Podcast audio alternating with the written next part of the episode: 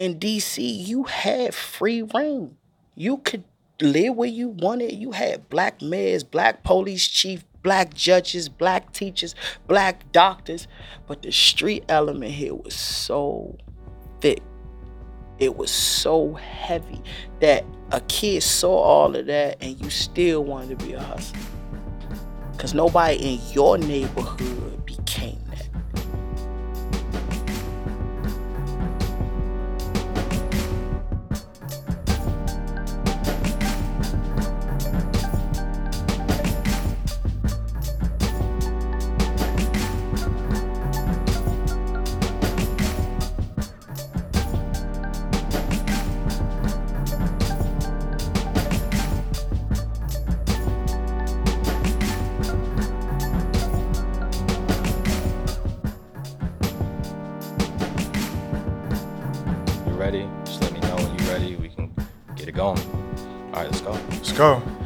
This is Mark Carr, and this is the Capital Innovation Podcast, a podcast about mass incarceration in Washington, D.C.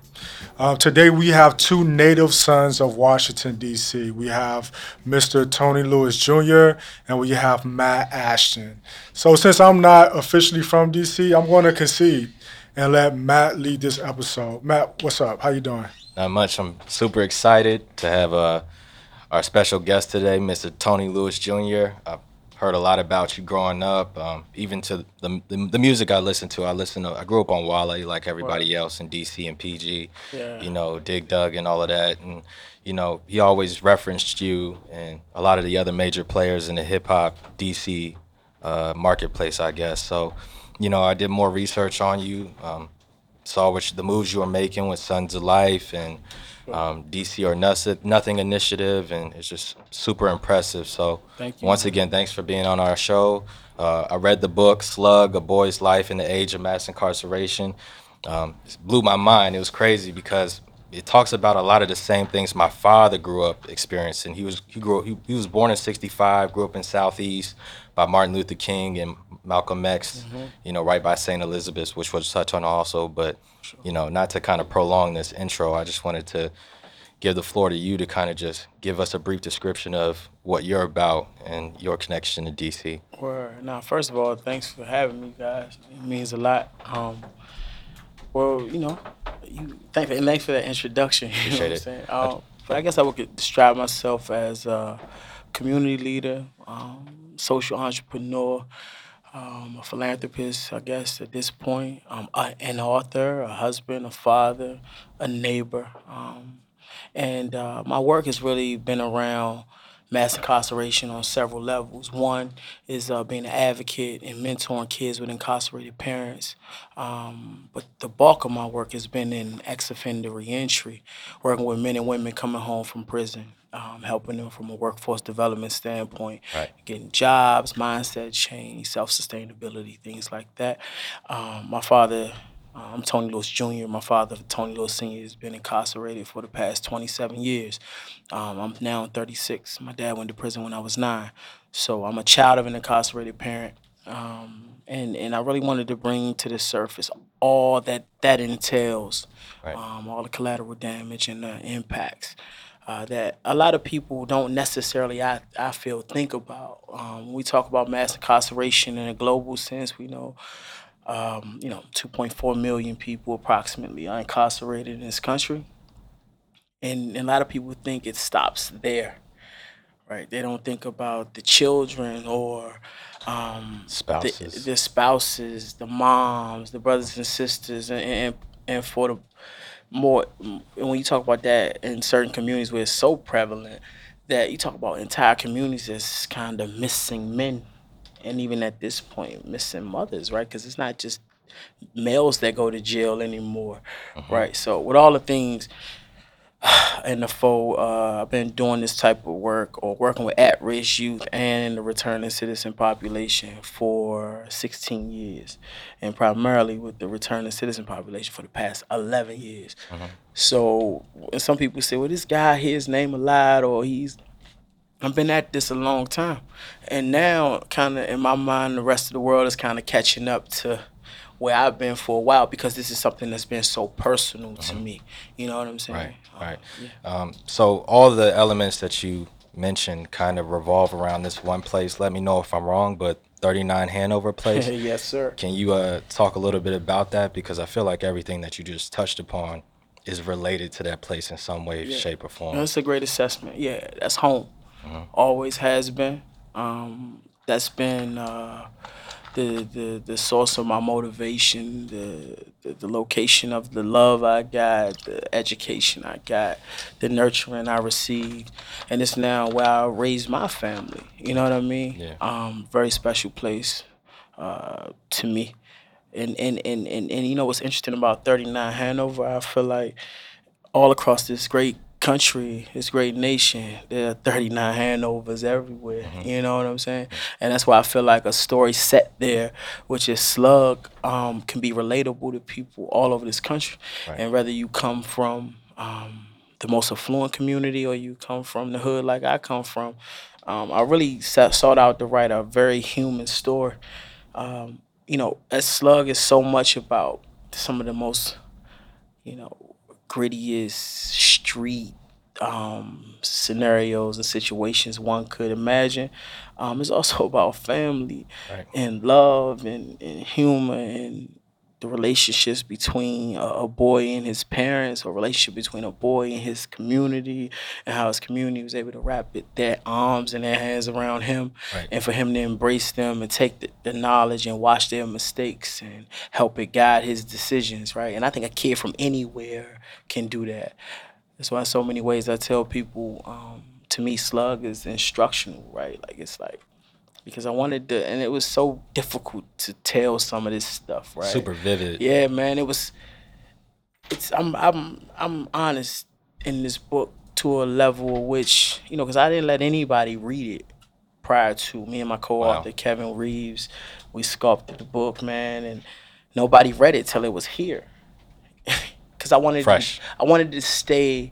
I felt like if I let someone else even my even my dad, you know, I consulted with him, right? But I didn't let him know what was in the book because I felt like if I did that, or my mother, or my aunt, or anybody, um, I felt like in some ways they would be like, oh, I don't know if you should say that, and I wanted it to be honest. Pure. Yeah. Right. Let's talk about your father and also your childhood. Like, Yeah. um, so many places to start, but just the community of 39 Hanover. Um, talk about you as a kid and that dynamic, that that dynamic of your mother dropping you off and you know you searching for your father and what Yeah. how your father played a pivotal role in Hanover and DC in general. Sure enough. Um, so so Hanover Place is the uh, what some of us would call like the Garden of Eden as it relates to the cocaine trade in DC. Uh, this is pre-crack, so we're saying late '79 into 1980, which is when I was born. Um, cocaine became the, the first open air drug market for cocaine in the city and would stay that way up until 1985. So um, the book opens in this place, this small street in Northwest Washington, close to the intersection of North Capitol and New York Avenue, um, where it was, you know, 24 7, 365 days a week, bustling with people. And um, I'm getting out the car to find my dad through this maze of people, through, you know, addicts and dealers and people selling hot items and, you know what I mean? Right. Um, and that's how it was. Uh, my father, Cornell Jones, was um, the the the kingpin, if you will, of, of our block, and my Right. father was under him.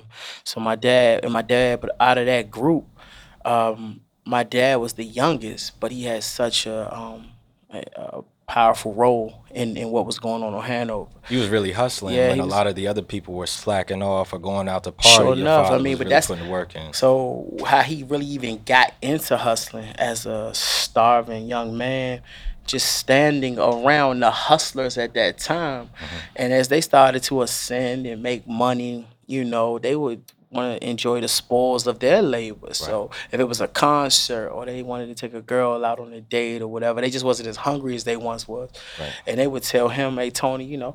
The stash is over here, and if somebody come through, serve them, right? And so he started to do that because he just wanted to make money. He used to go to the store for those guys just so he can eat. Right. I mean, Run numbers and stuff like right, that. too. exactly. Right. Whatever they needed him to do. Mhm. But this one particular day, the boss Cornell came through, and all the guys was gone. And he asked, and this young guy, he know my dad, but he's like, Tony, where everybody at? Oh, they went to the show. And he like, what you doing? Oh, I'm out here. They told me to serve whoever come through, and that's where his real career as a hustler came in. And then his creativity, ingenuity, and strength um, helped him catapult to the top, basically.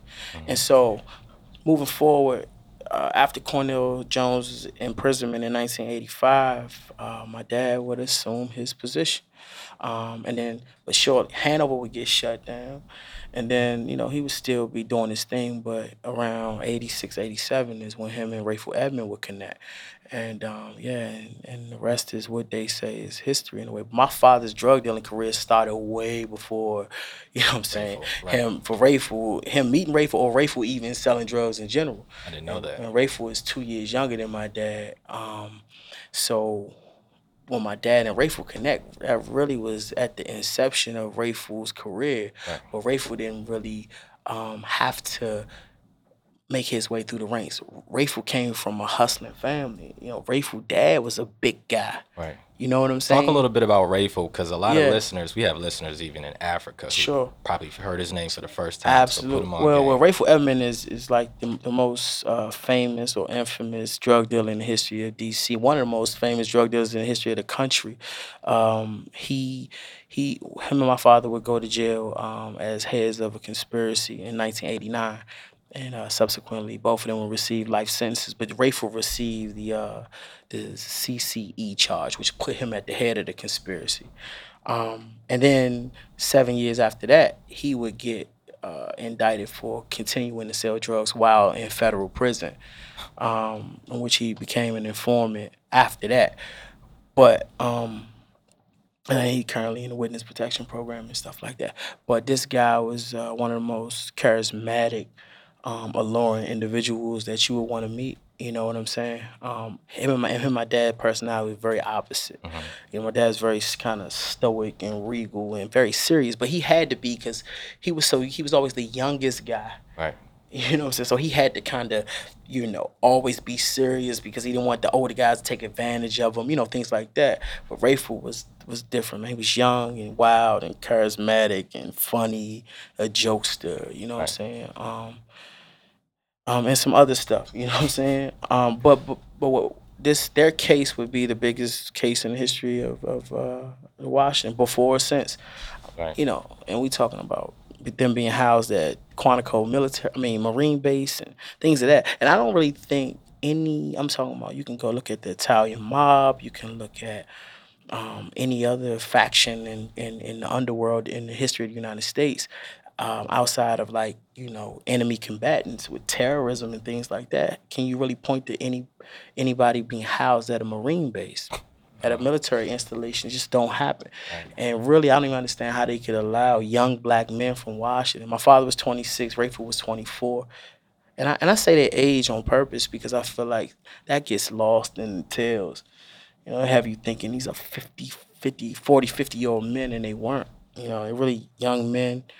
Um, started selling drugs for whatever the motivation was. And, you know, this thing grew, this thing called crack hit. And this city in particular, people lose this as well. Yeah, crack epidemic happened all across America, but no city was affected by the crack epidemic like Washington. And you can look at the homicide rate, incarceration rates, infant mortality rates, you know, whatever stats you would need Right.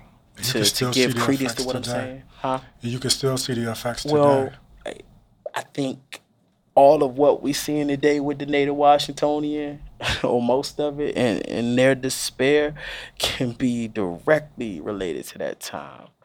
And see, and that's that's it, right? And, and in mm-hmm. so many ways, I see myself as kind of the bridge between, like, I'm a survivor. You know what I'm saying? I'm a survivor in more ways than one, and, and I think that's what's made me effective. And that's why I needed the write slugg, though. I needed to foster a certain level of understanding of what people that's from here went through, and why. You know, you look around, and, and I say this a lot, but it's true. even the places I get invited to, it's a limited amount of us as a native Washingtonian. Um, you look in our schools, you look in our leadership, you look everywhere. The native Washingtonian not there. It's a reason for that. It's not like people just didn't. I'm not saying it's conspiracy or whatever. I'm simply speaking to what we went through in the 80s and 90s and early 2000s in this city really set up the stage for what we're seeing now. Let's talk about that a little more because you mentioned seeing gentrification kind of start happening early on in Hanover. You mentioned Shaw, yeah. but you also mentioned St. E's for a multitude of other reasons, St. Elizabeth's Hospital. For sure. Um, but let's talk about what's going on now because they kind of bulldozing St. E's and that whole campus and yeah, bro. turning it into the Wizards uh, listen, practice bro. facility. Listen, man. Talk about it. I got a chance to speak at uh, at Broccoli City Festival, which is an amazing festival, right, a month ago, or whatever, over on um, at the pavilion they call it now. Mm-hmm. I was right in front of the, the building. I used to go see my mother, and for those who don't, St. Elizabeth was the psychiatric. It still is. It's yeah. a still space over there. Psychiatric hospital for Washington. You know what I mean? Mm-hmm. They have public defenders there too. Yeah, so. yeah. Now they got public right. defenders, but historically it was the um the what what, what laymen would call the crazy house, right. the insane asylum, you know, stuff like that. And uh, after my father's incarceration, my mother basically lost her sanity. So through my years, she would go back and forth over there. But anyway, when I'm speaking to about fourteen thousand people, whatever was over there. Um, I was just like, wow, like I used to go see my mother in this building, like, and I wonder how many people out of this fourteen thousand even understand where they are, right. right? And it's like one one of the things that's happening on the on the West Campus um, is now the it's now the um, headquarters for Homeland Security. Okay, so it was like a billion dollar project. We mm-hmm. literally built the headquarters of the of Homeland Security, the federal Homeland Security. Right. And on the East Campus, where where I was speaking of in terms of Broccoli City, um, they're doing a lot of redevelopment. You mm-hmm. know, and they're about to build um, the Wizards practice facility. I think the Mystics will Mystics play actual there, stadium, right? Yeah. They're gonna be it's gonna be a hotel, storefronts, storefronts, you know, other retail and restaurants, and they're trying to bring economic development to Ward Eight. Um, and for those, you know, Ward 8 is the poorest community in Washington. Um, had, that Ward 8 has the highest unemployment rate of any area in the country. So just for some context of what kind of area it is. So, um, and Ward 8 is sort of the last frontier um, in Washington as it relates to gentrification. And I feel like this um, this thing is gonna be what's gonna spark, right? You know, um, this mass exodus. Not, well, exodus of some, and this mass migration of, of others. others right. You know, and and I, at the same time, I think, you know, I I think some of that is needed there though. It has to be a reason for people to come to Ward Eight that don't live in Ward Eight. You understand what I'm saying? To bring in yes, money into the economy. Yes, jobs. All, right. the, what needs to be figured out. And shout out to my guy Trayon White. Um, He's running for years the, old. He won. He won. He won. Okay. He will be the next Ward Eight council member, wow. which is an amazing feat. He really from over there. He of it, you right. know. And, and and honestly, he's the this is the first time we've had Native Washingtonians on the council. No Native Washingtonian has ever came from where he's come from and made it. This is a significant event, and, and I hope that I pray that he is able to keep a balance. I hope he's able to see the the benefit of development, but but able to keep people, you know, foster a certain level of inclusion where people aren't just pushed out. Yeah, let's talk about that a little bit, Tony. Um, you bring up a great point. Um, and thank you again for sharing your story. And I hope we can talk a little bit more about your story. But my question has to do with inclusive development. Mm-hmm. Um, what does that look like in real terms, in your opinion? Yeah, I think it's like a multi-layered approach. It has to be a, um, a multifaceted approach. So on one end, when you, if you are in any leadership situation and you understand what's coming, right? Then to me, I think that should you should sound the horn to rev up the preparation for the residents right? So if I know we're gonna be moving in the direction of uh, IT or building these buildings or culinary, it's gonna be a, a certain need for people with a certain skill set. You start to develop the people around those skill sets. That's real workforce development. beforehand, most It has to be. Yeah, You see what I'm saying? Because mm. anything other than that is just trying to match people and find a job. Behind the curve. Yes, because what we we've been doing this for 20 years in DC. What happens is that it's like, oh, here's a thousand jobs, but guess what? We have nobody that qualifies that live in the right. city, mm-hmm. right? So when are we gonna learn that if you know two years ahead of time or maybe more that this is gonna happen, then you bring together, you know, your training community, education community, social service community, start getting these people people in these certain communities ready. You start looking at even if we start talking about what we're doing in our high schools, what we're doing with the return to citizen population, we got to show some foresight. We can't keep being reactive. We got to be proactive. So when the development happens, I think you'll have people ready to step into the opportunities that arise. The other side of the equation for me is to start to promote businesses or people in those communities on the entrepreneurial track where they can develop and create businesses that can either provide a service or that can coincide with whatever is next and then they can in turn hire people from those communities you know what i mean and that hasn't been happening or enough of that hasn't been happening So I'm going to be a little bit controversial because um, I like whenever- controversy. yeah, and whenever we talk about, especially as African Americans, reparations, Mm-hmm. you know, we get a lot of pushback. But I think what we're speaking to here has to do with reparations. We know that many of us live in communities that have been dis- deliberately created through policy to to be unequal on so many terms. Whether you're talking about education, economics, access to affordable health care. Mm-hmm. So, can you just talk a little bit about the context of reparations in DC? What needs to happen in this city to repair all of the, the harm that has been done through policy? But Mark, this is what I'm gonna say though. I think we would have to have that conversation in a more uh, national context because honestly, bruh, here, this, this, the whole joint was black. It wasn't no, you couldn't live here. You policy said you had it. That didn't impact us as in ways that it did people in other places. In DC, you had free rein. You could live where you wanted. You had black mayors, black police chief, black judges, black teachers, black doctors. But the street element here was so thick. It was so heavy that a kid saw all of that and you still wanted to be a hustler. Cause nobody in your neighborhood became that. And so when we when I think about we had a city where some we had a point here when Barry was the mayor that fifty percent of the population was on some form of public assistance. Fifty percent. Just think about that. Half the people here didn't work. So you had endless kids like me that grew up and didn't see people go to work. They could go to. Could go to work. It wasn't the same industry as we see here, but you could graduate high school, bro, here. Mm-hmm. Go right into a job in the federal or the district government. post office or anything. And the, but but what, ha- in metro, but what happened was right because the because the community, the city was so desolate. Everybody was leaving. A lot of those African Americans that did that, they moved to PG County. But uh, they again, left. You know what I mean? But I think that goes back to policy because in DC, just like in most other parts of the country, you did have redlining.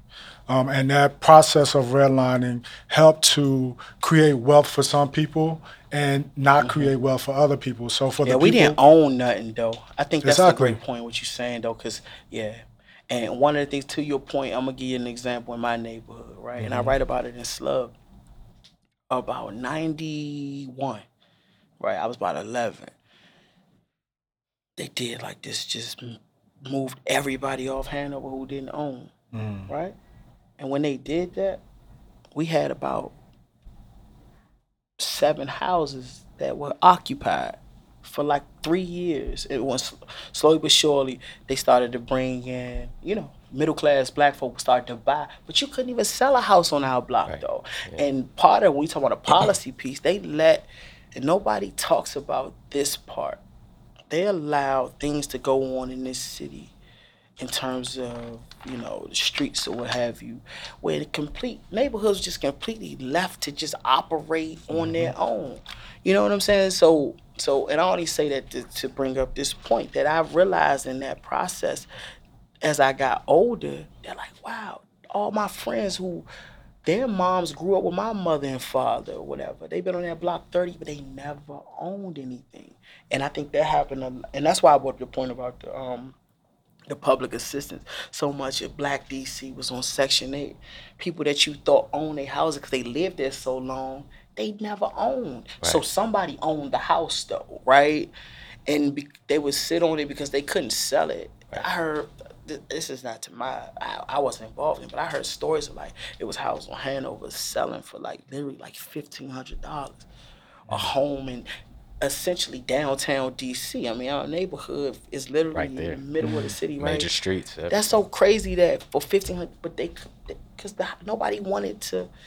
But who knew that what we see today would happen? If you would have told me even ten years ago that a house, my the house next to me would sell for six hundred and seventy grand, and that might be on the low end, I would tell you it's no way.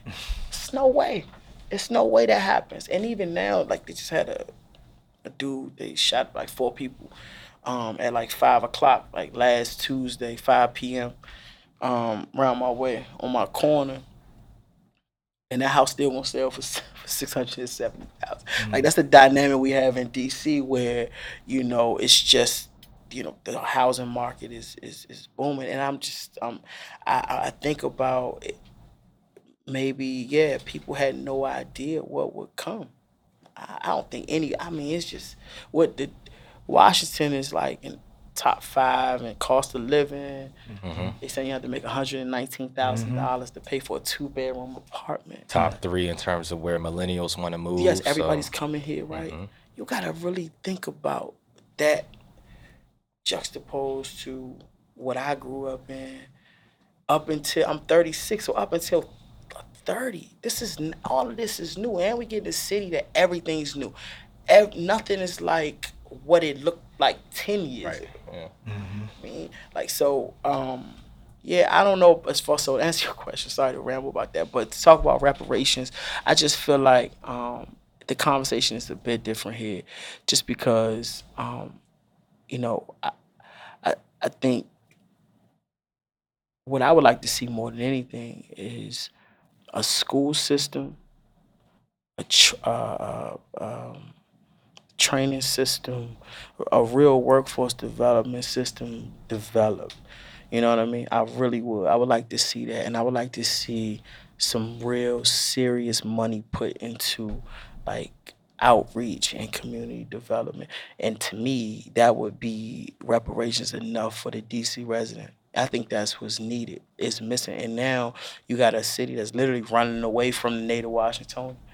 Because if you look, if you look at unemployment rates, homeless rates, I mean, it, it's So many Incarceration disparities. and cost oh, absolutely incarceration rates. That ain't none of that has changed. And if you if you broke that down and you took a lot of the amazing black millennials and people that went to Howard or GW or, or Georgetown or Catholic or UDC American, wherever, and you took them out of the equation and you looked at Native Washingtonians under 40, I would like to see those stats they would be alarming. You'd be talking about like somebody should be held accountable for like It's the tale of two Washingtons. Yeah, man.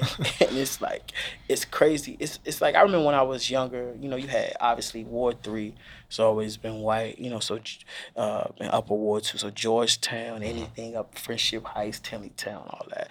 Lower Capitol Hill, you know what I mean? Um, you know. But outside of that, and that's why you don't really see a whole lot of like and then and then and then you really you talking about DCPS. You know what I'm saying? You very you, you don't see too many white kids, Wilson or School Without Walls. You know what I mean? That's it. But like you think about how the, we had a school system that failed, you know, generations, right? Yeah.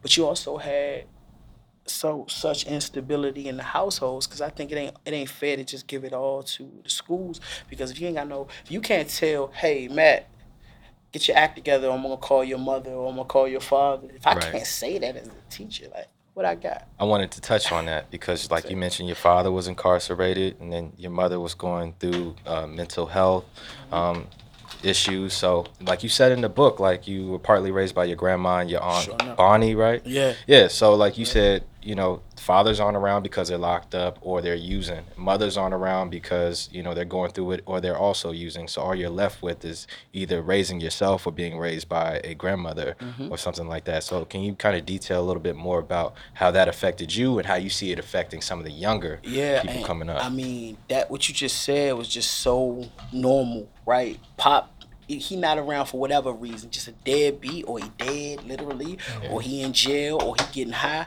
or he, he get drunk whatever mom can't take the stress or even people that had a mother may had a job but she at work all the time so you still raising yourself right we know that story but some people i had a grandmother and an aunt that both had a job right? And my my situation was this: this is my maternal grandma. This is my mother's side.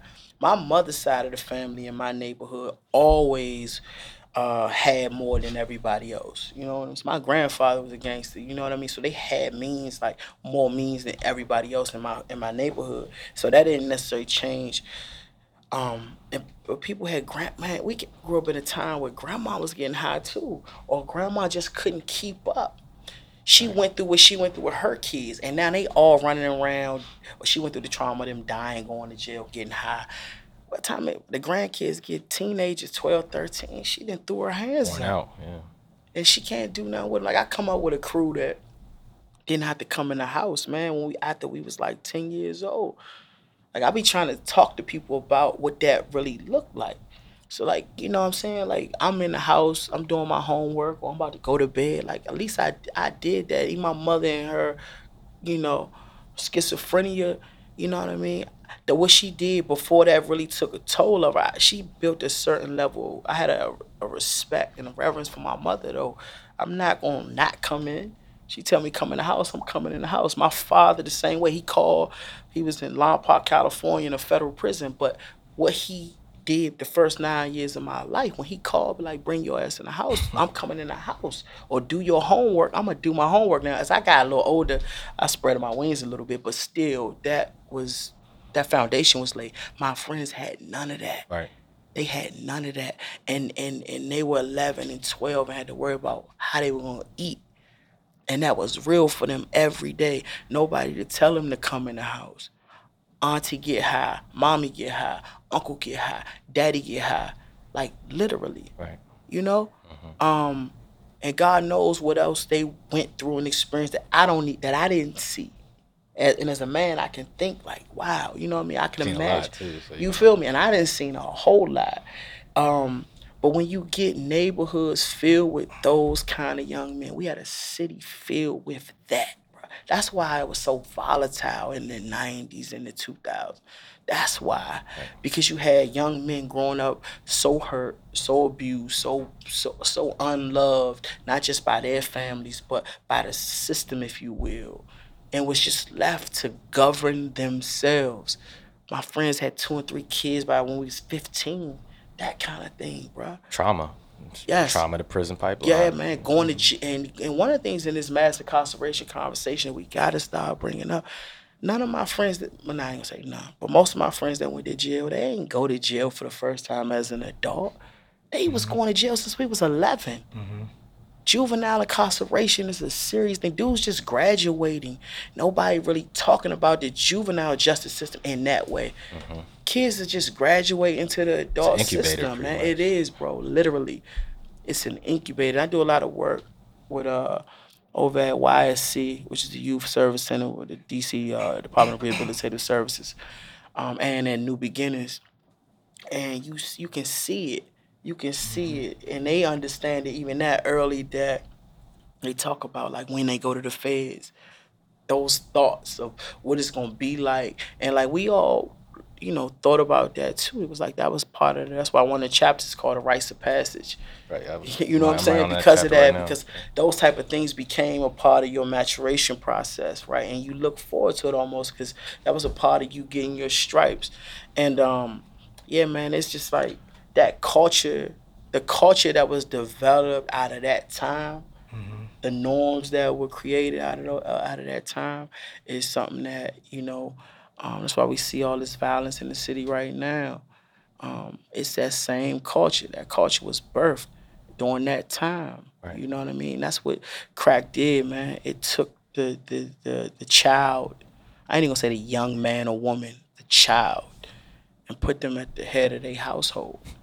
Well, you know, and I also want to bring up the fact that that culture was also inculcated again in our communities because of policy. Oh yeah. You know, when you look back at the um, Nixon administration, um, and when you look at the rise of incarceration in this country, it happened right after the unrest of the civil rights movement. And we all know in D.C., H Street and U Street went up in flames. There were protests all over this country. And the way our government responded was to say, okay, let's neutralize and control this population through the so called war on War on drugs. drugs, right. How would communities like DC look differently if we would have dealt with the war on drugs as a health issue instead of as a crime issue? Oh man. Wow, that's the million dollar question. I mean, I believe it would have been be totally different. People would first of all, starting with the heroin, out, out of the time that you're talking about, it was first it was the heroin epidemic, right? The Nixon, the war on drugs, and it was heroin was the drug of choice, right? If we would have looked right then, you know, because that, like you said, those norms and those trends started right there for real. That it was, you know, daddy going to jail, people getting on it, all that kind of stuff, grandma having to take care of everybody. Um, if we would have treated people, we looked at as treatment, not send people to prison, gave people the proper resources. And it's funny, I think in the 70s, though, prison, and I know, I ain't gonna think, prison was much more rehabilitative in the 70s. You know what I'm mm-hmm. saying? That's still had a rehabilitative outlook. But mm-hmm. as time went on, that went away, and this war on drugs just grew. You know what I mean? And and and I think you would have families more intact. You would have communities more intact. You would have people uh, more self sufficient, more business. The whole thing. Infrastructure would A- still be here. absolutely, and you would have a black middle class. Still, you would have um, Generations you know, of wealth. Or generational, wealth, or but, but yes, revenue at least. you know and, I mean? and and at least we might not say wealth in the sense of being like wealthy, but you would have homes being passed down, businesses being passed down. Uh, I think the policy around the war on drugs, and then obviously the birth of we, mandatory minimums and things of that nature. That just you know the, the crack versus powder cocaine disparity. These kind of policies that truly, truly, truly um, just took things to a, to another level for communities that were already, you know, poor for in, in a lot of cases, you know what I mean? Um, and when you talk about even back to the whole redlining piece, when you think about like my grandfather was born in like Foggy Bottom in Georgetown, you know what I mean? He grew up in that area. And and that was like the first that was all black at one point. But people had to move to Hanover and Southwest and Barry Farm from neighborhoods like that based on some of those. You know what I mean? But it was such a they carved out like all that up there and the rest of the city was just left okay whatever y'all can kind of do y'all. But along them same lines you literally see that you wasn't gonna go in you know georgetown or friendship heights and, and do any of that kind of stuff. They wasn't gonna allow it. Um, and then but i think obviously coming into the 80s with mandatory minimums like there's nothing that's been more impactful as re- like around policy and the war on drugs as mandatory minimums Hmm. and that's locally and nationally in terms of driving up the rate of incarceration. Then obviously the three strike piece that came behind that, and tough on crime. Right. This ideology and the demonization of, if that's a word, of the the young African American Drug crack dealer. Yeah. Right. Specifically, 'cause nobody. He had the pantheon of criminality. But How does that, that- happen? That's a and- policy. But And also with that, Yeah, and women, and women obviously. yeah.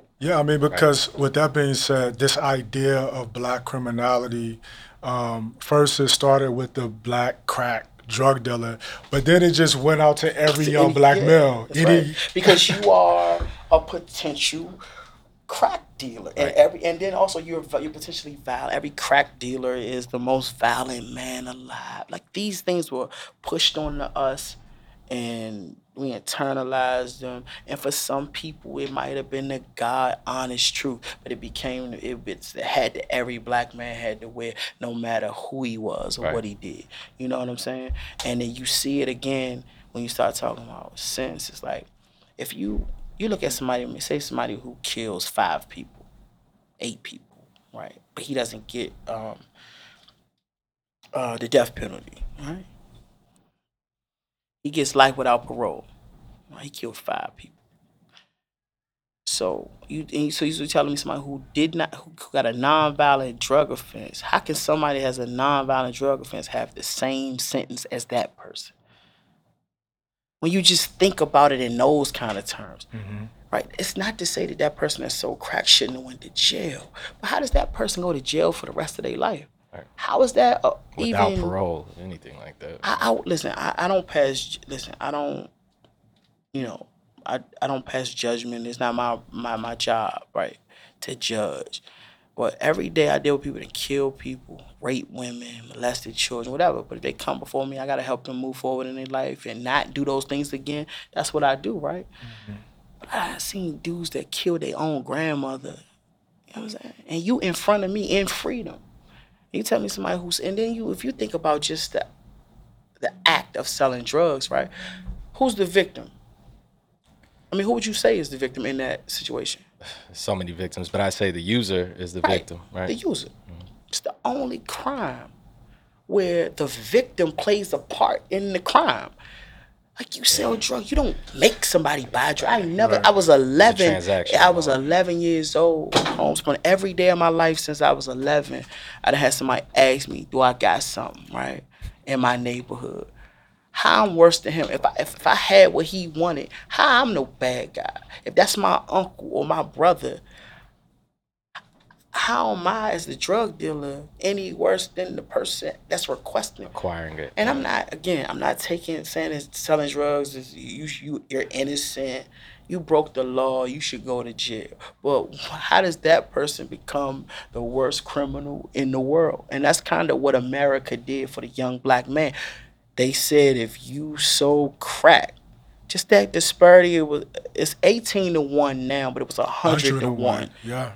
For the Yeah, same back in the drugs. It's like right. French fries Same. and a baked potato, right? like what? Like it's just no different, even chemically. Like it's science has told us cocaine and crack. It's the same thing. So like, how do you, how do you explain that? And even in a time where we're supposed to be rectified, it should be one to one, mm-hmm. Mm-hmm. but it's still a disparity. You know what I mean? You know, So- I, I honestly think from my research that the explanation is that this current system was put in place as a form of social control. What you had happening was the unrest from the civil rights movement, but then simultaneously, especially when you're maybe not so much DC, but other industrialized cities, you had these industries outsourcing the means of production to developing countries. So you had this huge segment of urban youth, mainly black, who were living in communities with now no access to jobs, poor educational systems.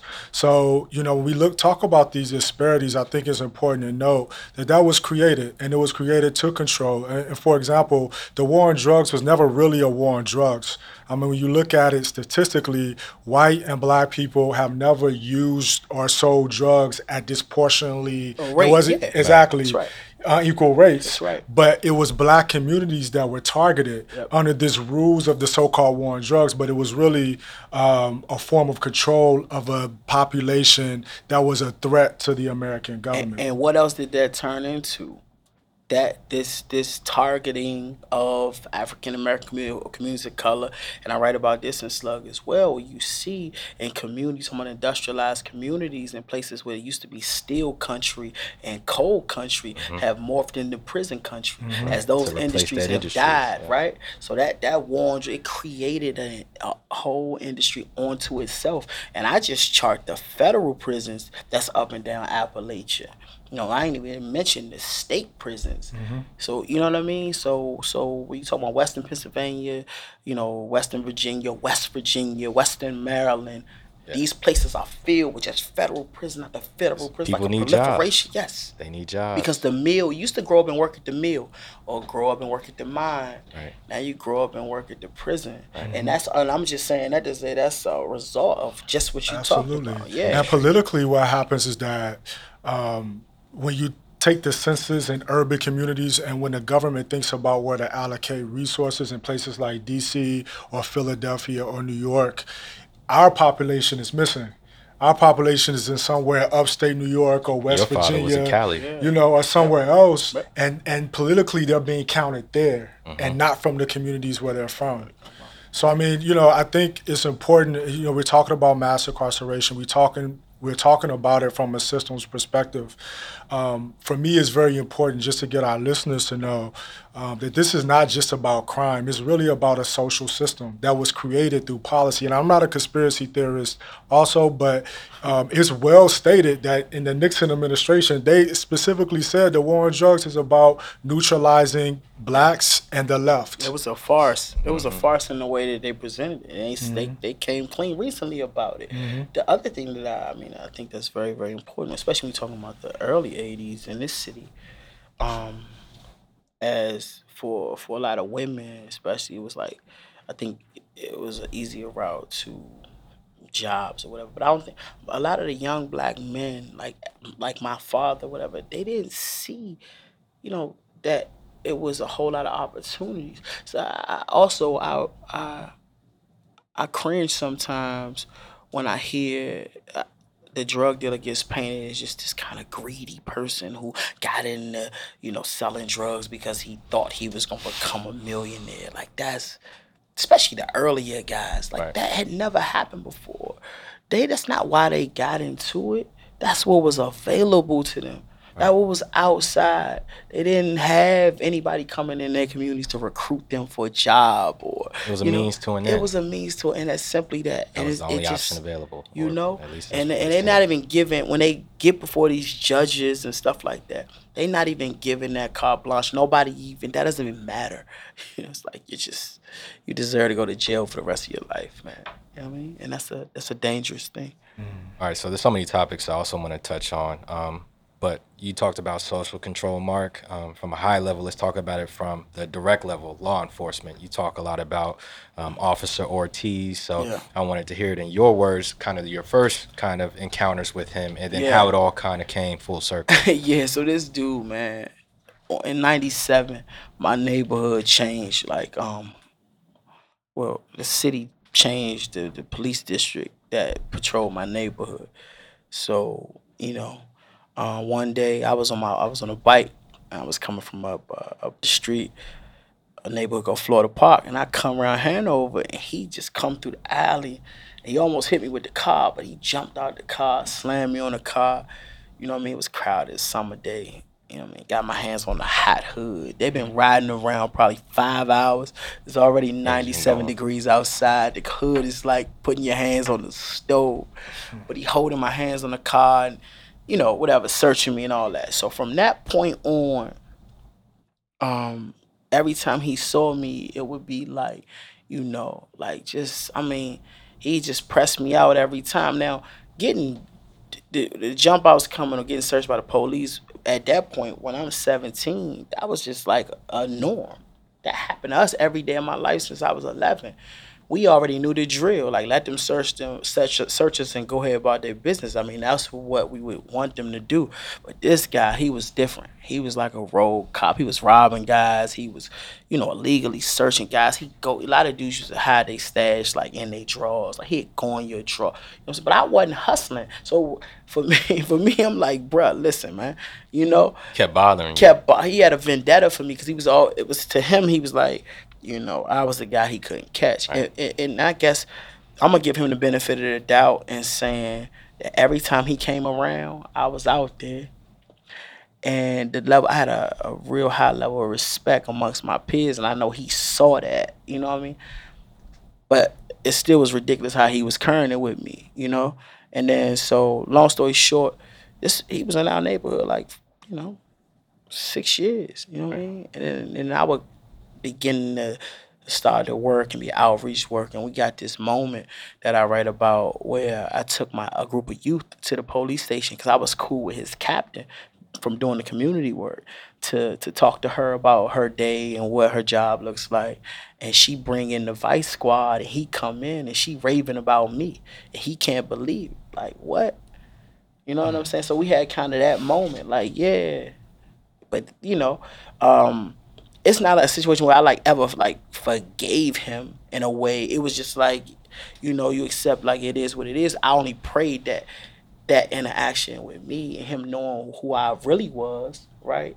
He could change the way he interacted with young black men. But to him, again, back to all that we've been talking about, I was a drug dealer to him. Mm-hmm. Period. Period. I was a drug dealer. I was just like everybody else in my neighborhood. I was a drug dealer. You know what I'm saying? And so, um, and, and it's funny because you know I wrote this from 2012 to 2013. That story was there just because it was real, not because of anything that will unfold with the Trayvon Martin and the Mike Brown type of thing. Right. But it just speaks to that's what young black men going through every day in this like from again 11 years old in my neighborhood the police that was the relationship we had with the police they jump out, they search, they go. I mean, it's been time where friends of mine that went to jail, they find a gun, they find drugs. It wasn't theirs, but it's out there, and we out there, and somebody going to jail for it. The police used to rob us. They we gambling, shooting dice. They jump out. They take everybody money. You think they turn that money in? You know what I'm saying? It was, but it was like, even to the point where, and I'm gonna give you the the collateral damage of of growing up how I grew up and I'm at a, I'm a citizen, right? I'm a, I'm a professional. You know, I've been a professional for a long time now. But it's, it's, it's interesting how your foundation stay with you. Like, this happened a while ago, but with me and my neighbor, who's white at the time, she white girl named Jen. We heard some shots, right? So shortly after that, uh, the police came down the street and they were like, oh, "You hear some shots?" so it's only it's her and I outside. So she was like, she was like, yeah, I think. But she's looking. she's looking at me because I'm I'm like a mute. I'm not. I don't even look at them. I'm not saying anything, right? So he was like. He, and then she's like, "Well, I think they were like, you know, around back." And she's like, "Right, Tony?" I was like, "Oh, I don't know." So he he left, right? So when he left, she's like, "Oh my God, Tony, am I a snitch?" I thought that was so funny because I was like, no, no, no, no. You did the right thing. I just can't do that. And she's like, why? I was like, well, I can, but I just don't know how. And I'm, I'm your experience with them was yeah, and I was trying to explain to her, yeah. right? Like that's, and I was like, in my experience, I mean, you know, I mean, my friends that got killed, and they was on the corner, around the corner, right? And they ain't catch nobody, they ain't lock nobody, they ain't even right. come. Or my friend's body lay out in the hot burning sun for twenty minutes. I've been through that. Right. So it creates this kind of thing. And I'm still trying to learn how to be a citizen though, man. Like my wife is a citizen, you know what I mean? Yeah. And I'm still working in, on that because I'm still growing because I didn't got to a place in life where I never and nobody from where I'm from ever got to. So I don't even know. I'm still winging it in a yeah. lot of ways about stuff like that. I want to ask you about that too, in terms of now that you have a child and and yeah. how that you know, your perspective two, is being carried on. Yeah. But before I get to that, you mentioned uh, you know your friend's perspective of what she thought was snitching or whatever, right? Yeah. But you mentioned in the book how when you were at Gonzaga, uh, a friend of yours was like, basically, is your lifestyle like it is like they portray in the movies? Yeah. Right. So I wanted you yeah. to talk about that a little bit in terms of what the outside world, quote unquote, perceives us to be in terms of how we live. And also, you talk about it in music in terms of what comes first, the chicken or the egg, in terms of hip hop, and is it in influencing the violence and mass incarceration. So I know this is a very general que- question, but I just want you to kind of take it away. Nah, bro. Like I, I think that's a great question because I feel like you know, um, people from the outside the community like the ones I grew up in all across this nation, they see those communities It's just like, you know, what they see in the movie or what they hear in the song.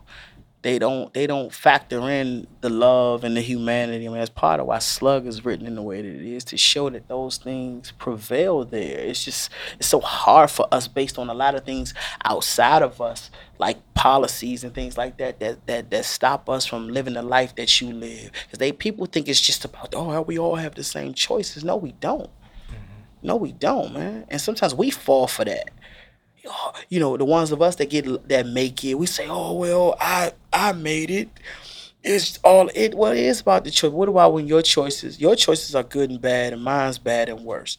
It's not the same. You're not. You, you know what I mean? And it's not not to say that you can't ascend.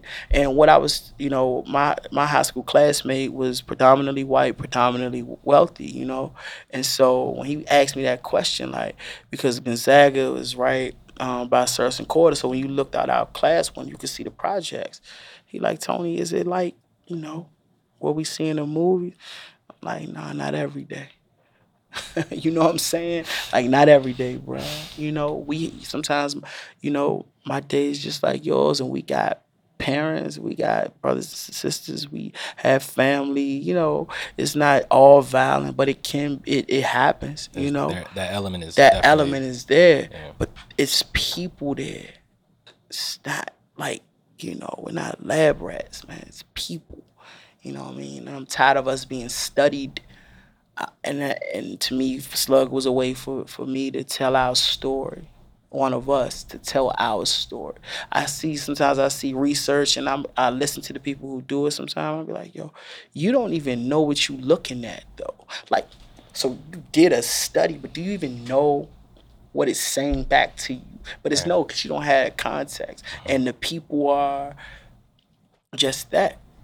Something to look at. You missed that, that they're people and they have, you know, layers and history and you human. know, yeah, human beings just like you. So, um, yeah, I think um, there's a lot of misconceptions, and I think some so much of when you start talking about even forces greater than us, that even when you talk about media oh, yeah. entertainment, they've um, sort of told just a similar narrative. I mean, I, I promise you, if if I ever if anybody ever contacted me about making a movie about Slugg, it will be about my father and Rayful Edmond. It won't be about what I did. Mm-hmm. It won't. Mm-hmm. I had a friend who worked for BET who once told me that the biggest consumer of BET Uncut uh, were white females between the ages of 17 and 22. Yeah. Wow. So when that content gets put out there, um, it's not a representation of us. It's a representation of, in my opinion, a white supremacist idea of what blackness is, especially blackness in urban communities. Yeah, and um, that is just those things. Like I, I'm not like I'm the guy that's saying, just tell the full story. Mm-hmm. Don't tell that is like certain things that, and I'm a huge you know hip hop fan. You feel me? Like some of that, you know, I like I like to hear it because it's like I identify with that. That does have a tell tell the other part. Let's just make a song about mom crying. Mm-hmm. Tell a song about taking your man's son to visit his father in jail. Mm-hmm tell us, make a song about the dude that from your hood that graduated from Morehouse. Like, stop with the, you know, just selling this rah, one rah. thing. Yeah, yeah mm-hmm. I'm, I'm, I'm over that. Like, like, and when your when your music missing the pain, you know what I'm saying? Tell what it look like when you see your man get shot in his face. Like, talk about that. You don't talk about that though, and you not, you can't be Superman in every record, bruh. Right. None of us are that. Right. You can have all the guns. You want to talk about the time your man got killed when he had the gun on him.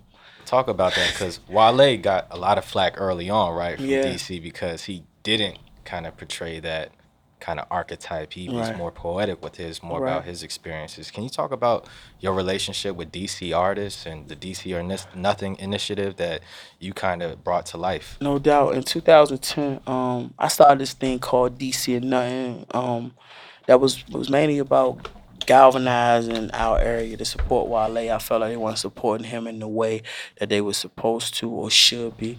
Um, I felt like obviously he's the talent that he is and, and that um, his success also could have positive ramifications for a lot of these other guys who had musical interests, but they were they couldn't see they were only gonna go as far as he go. He was the leader. Um, so I wanted I I was because I had before that I had put out a few fires, things related to him. It's like yo, like what y'all doing? Y'all trying, and because he didn't, you know, uh, represent you know the streets, if you will. I think I felt like people was like taking their picks like they they would say certain things to him that I know they wouldn't say to another guy. Like they wasn't even built like that. Not that I was trying to be on a tough time, right? Yeah.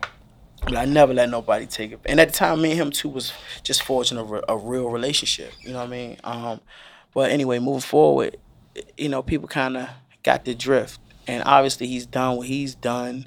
Um, you know, he's about to release his fifth album or whatever. And you've also seen people like Shy Glizzy and Fat mm-hmm. And Light Show and a lot of other guys come, you know, not only on the local level but on a national level. You understand that rap music, hip hop didn't exist here, you know, in that level. It was just go go.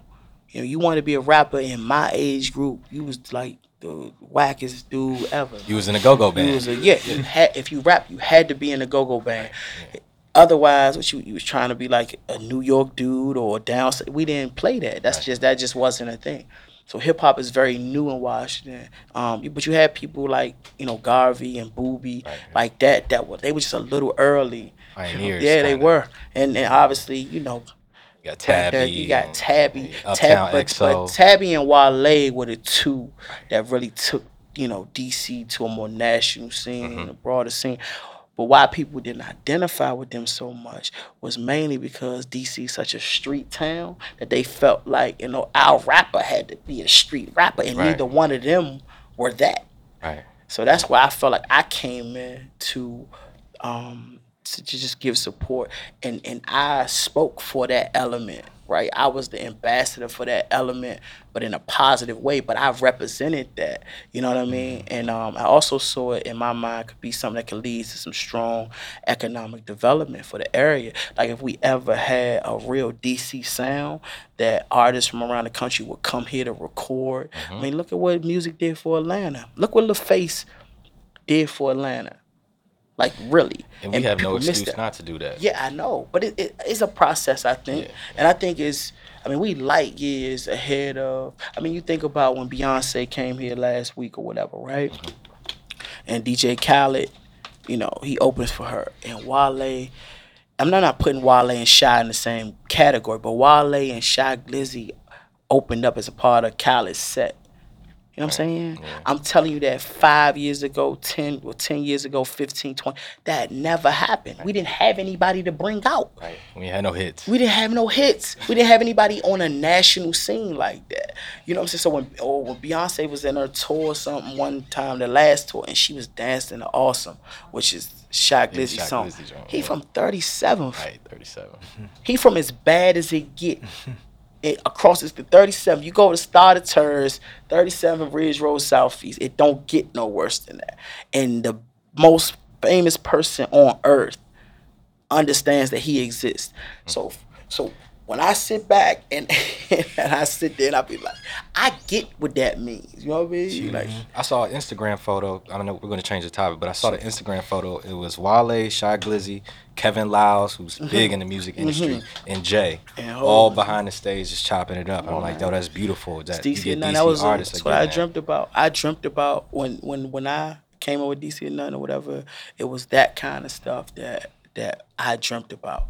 You know what I mean? Like that that to me was what bringing people together, unifying folks, squashing beefs, trying to get people to see the bigger picture. All that was for that. I'm not taking credit in any kind of way for it. I'm just simply saying though that that was what I intended. That's what I prayed for. You know what I mean? That that so now what happens? How does that trickle down in terms of what I do every day? Is that it's young men and women in this city that now know that that is possible. And you know, people may need managers and engineers and producers and tour managers or whatever. Infrastructure. Infrastructure that create you know jobs. So that was kind of and, and particularly people that are formerly incarcerated because you know, my thing was that you know, I feel like in this whole conversation of mass incarceration, that reentry is more important than reform. To be honest, and um, to hip hop's credit, a lot of people don't talk about it, but hip hop has been the vanguard in ex offender reentry as it relates to giving people opportunities post incarceration.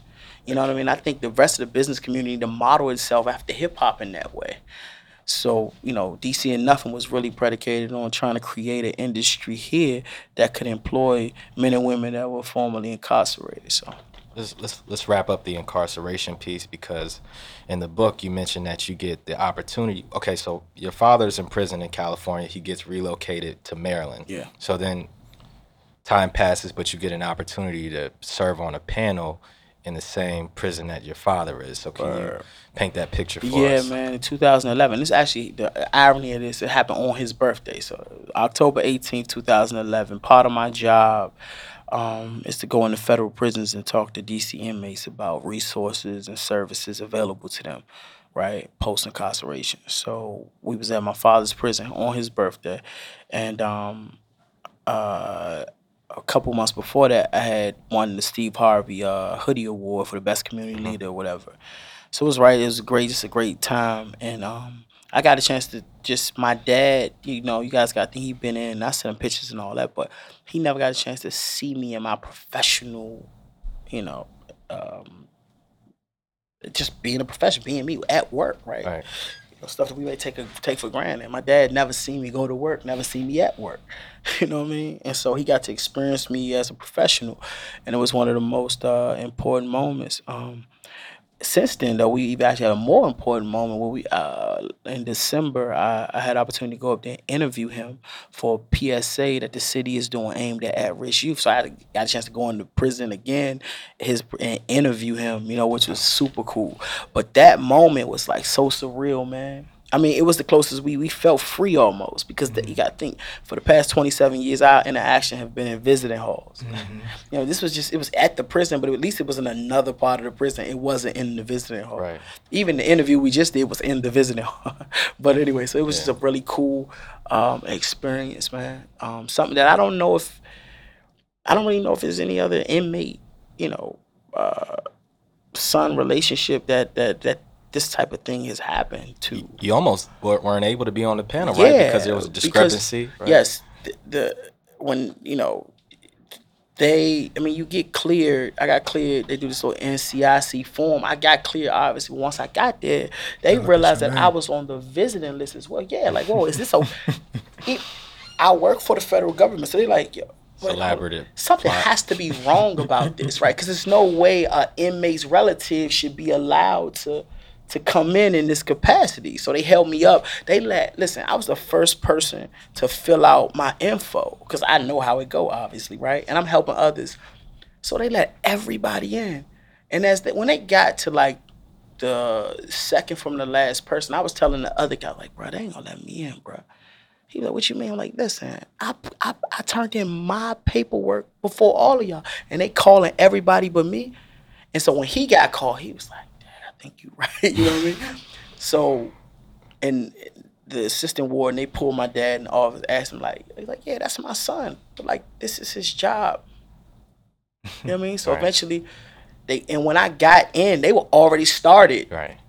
Yeah, they really was yeah, went on with the show. But when when when I got in, you know what I mean, I went last and um yeah, Pops broke all the way down. You know what I'm saying? He was so proud and just like, you know, again, man, these are things that we never thought could happen. I don't think people also understand like when people in jail and for that, that my dad been in jail, man, at this point 27 years, about it was 22 years most most bonds, all that stuff is eroded. It it's people be like, oh, they think about if they never interact with people in prison, they be like, oh yeah, you know, man, you know, can't can't can't you take pictures or can't I mean like can't you take your phone in there or like like yo, this is prison, man.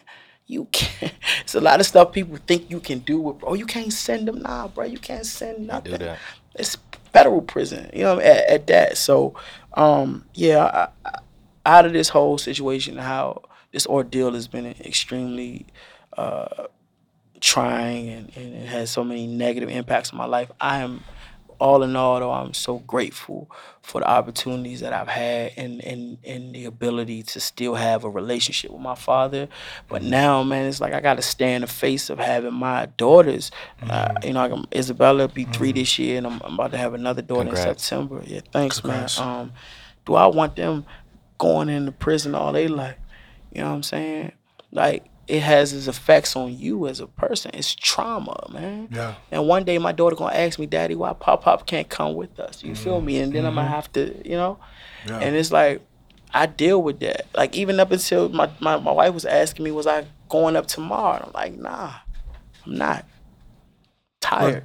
Tony, I, I want to because you're bringing out something that I think is important for our listeners to know. Um, in 1997, there was the Revitalization Act Yes, sir. passed, and that pat, that act put DC corrections under federal supervision for certain for certain crimes, um, no, all crimes. all crimes. all crime. I mean, No, any, but- I mean, any. I'm you, if you're gonna do any felon, like if you're gonna do time, Right. Yeah. it- For felonies. Yep. Yep. So for many, um, so what that means in real terms for many families um, is that you could be here in DC, but like your father was once in California, Yeah. or you could be anywhere in the federal system, right. um, and that's only in DC. I mean, Only this place. is only place that does that. So how does that law? Um, how does that act? How did it impact you personally, and how does it impact the people that you engage with in your work? Yeah, man. It it it uh it well it didn't impact well in terms of my father's situation. My father was a federal prisoner In the first place. In the first place. Okay. Okay, but my cousins, my uncles who who broke local laws, obviously my friends especially who broke DC code violations. And normally you would go. It was a place called Lorton, who's, and it was in Virginia. It served as our state prison, um, but they closed that under the Revitalization Act. Um, and so, for those people, my, they went into the federal system as well. And for many people, man, whether it's the returning citizen or the children I mentor, their parents are hundreds to thousands of miles away from, mm. them. and it really is financially they can't go to see them. You know what mm. I'm saying? So it really, really incarceration is tough anyway. But when people got to be hundreds and thousands of miles away from their family, it also impacts reentry because you're so far away. It's almost like you're you're non-existent, and then you're dropped back into Washington. Mm. You know what I'm saying? Mm. And told to just get it together. Um, when you start talking about family reunification and things like that, it makes it more difficult because visits help. You know what I mean? Visits help. So, and and it's such a unique thing um, that DC inmates go through. I really would look to, and, and the other irony of that though, it created the agency that I work for. Actually, you know what I'm saying? The Revitalization Act created um, CSOSA. You know what I mean? Because Yeah. it had to become federal in over to, in order to supervise federal inmates. Um, one of the things I would like to see, especially with technology, is that we use video conferencing or some similar technology to keep DC inmates connected with their families. Right. Say like somebody like my dad wouldn't be eligible for that because he's a federal uh, a, f- uh, a federal inmate. Um, but I think DC code offenders should be allowed to communicate with their families, man, using technology because it, you know, you you can't. I mean, like I got homies in in uh, Atwater, California, Pollock, Louisiana. Beckley, West Virginia, you know what I'm saying? Uh, Lee County, which is in Jonesville, Virginia. These places far. Yeah. My uncles, you know, Butner in North Carolina, USP Allenwood and White Deer, Pennsylvania, Schuylkill, Pennsylvania. All these places you never heard of ever. Small towns. you know what I'm saying? So, so, so think about a kid around my way or a kid in Southeast, a kid in Northeast, uh, growing up in Trinidad or whatever. His parent, his family can't go to no Atwater, California, no visit. That's an, it's an impossibility. Right. You know, and that's happening for every DC family. I mean, they try to keep you in a 500 mile radius, but if I'm poor, no car, no, you know, it's difficult regardless.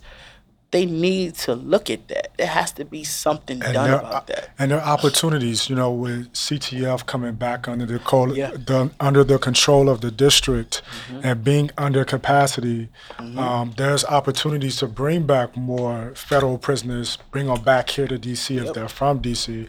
So, for anyone listening out there, if you're living in DC, please let your council member know that Sure we want to see the CTF repurposed to bring back federal prisoners prisoners who have been convicted here in DC. Absolutely. Or if they, or or if you have, say, if you got like a twenty-four month to forty-eight month sentence, maybe you never go to the feds. Period.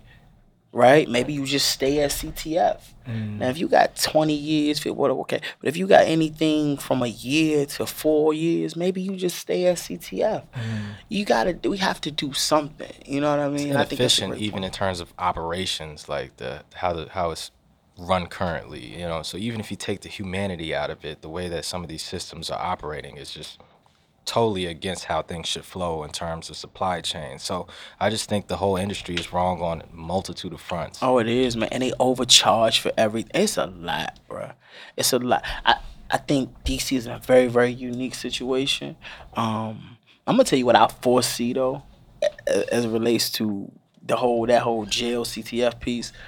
I, I foresee them just probably building a new jail somewhere, mm. and that's Yeah. probably gonna close DC General, and that's gonna be just like prime land right on the mm-hmm. water. Like I can foresee that. I, I don't know if all this rhetoric around the j- jail been in despair, Right.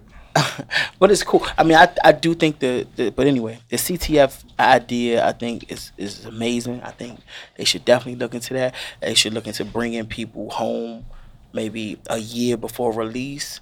Have them do a lot of programming at CTF, get to help them get reacclimated. I think we gotta look at potentially doing work release again. You know, all these things that used to exist.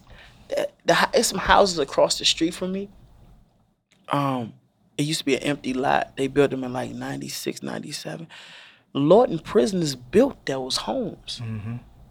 i mean my man uncle used to be on the load he helped build those houses and work release but they were acquiring a skill set that when they came yes and when they came home they could say that i literally know how to do this work work experience Yeah. dudes coming home from prison trust me they come home from prison don't know do nothing Right. they in prison doing nothing not bro. even like barber or any Yeah, they don't. type They of- ain't acquiring no skills. They not like dudes. I'm like, how you come home and you ain't got no GD? Right. I mean, it's just certain stuff that I feel like if if if if if if these things were important, that they would be, you know, they could be mandated or co- or given incentives like, yo, you get your GD, get some time off. Right. That'll give inmates more incentive, like, Right. and it, an inmate would have something coming out right more than what he had when he went in. You know what I mean? But you know. Well, t- Tony, thank you so much. Um, we're going to wrap up this conversation, and um, I'm just going to close it out with just a little bit of sort of some evolution that has happened in my mind around this talk about mass incarceration, um, especially from that systemic perspective. And I'm sort of I've come to a point where I realize this is really a conversation about space and place right? We have created spaces and places on the outside in many of our communities that breeds violence, you know, breeds uh, despair in so many levels. And then we've created spaces, uh, walled spaces we call prisons that breed the same thing. So, you know, I think if we're ever really going to truly tackle this issue of mass incarceration, we have to think of how to reuse these spaces, how to create opportunities in these spaces, even in the jail space. You know, I think um, even though, you know, even if you have to incarcerate someone, why not incarcerate them in a humane space? Why not incarcerate them in a space that doesn't breed violence? You know, and I know this is um, pretty lofty thinking, but I think there needs some lofty thinking um, if we're really going to solve this problem. Because if you create spaces that breed violence and despair, it's just going to perpetuate itself. Uh, so, Tony, thank you so much for being a leader in the community, for sharing your story. Um, I want to let Mac inter- uh, Matt interject here, but right before I do, I want to give a shout out to Impact Hub DC. Uh, where we're recording from. Uh, thank you so much for letting us use this space. And for all of you who don't know about Impact Hub DC, we're right in the center of the city, and we're truly a hub for social change makers. And we're located at 419 7th Street Northwest. Right. Yeah, I just wanted to wrap up by asking Tony to uh, pub his book and also your social media platforms so anybody who listens to us can follow you. No doubt. Um, first of all, too, thank you guys for having me again. Um, I'm Mr. Tony Lewis on Instagram and Twitter. That's Mr. Tony Lewis Jr.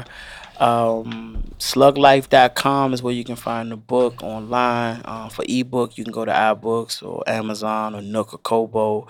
Um, if you're in the DC area, Politics and Prose, Busboys and Poets, Makedo, Potter's House, um, and also Upshur Street Books.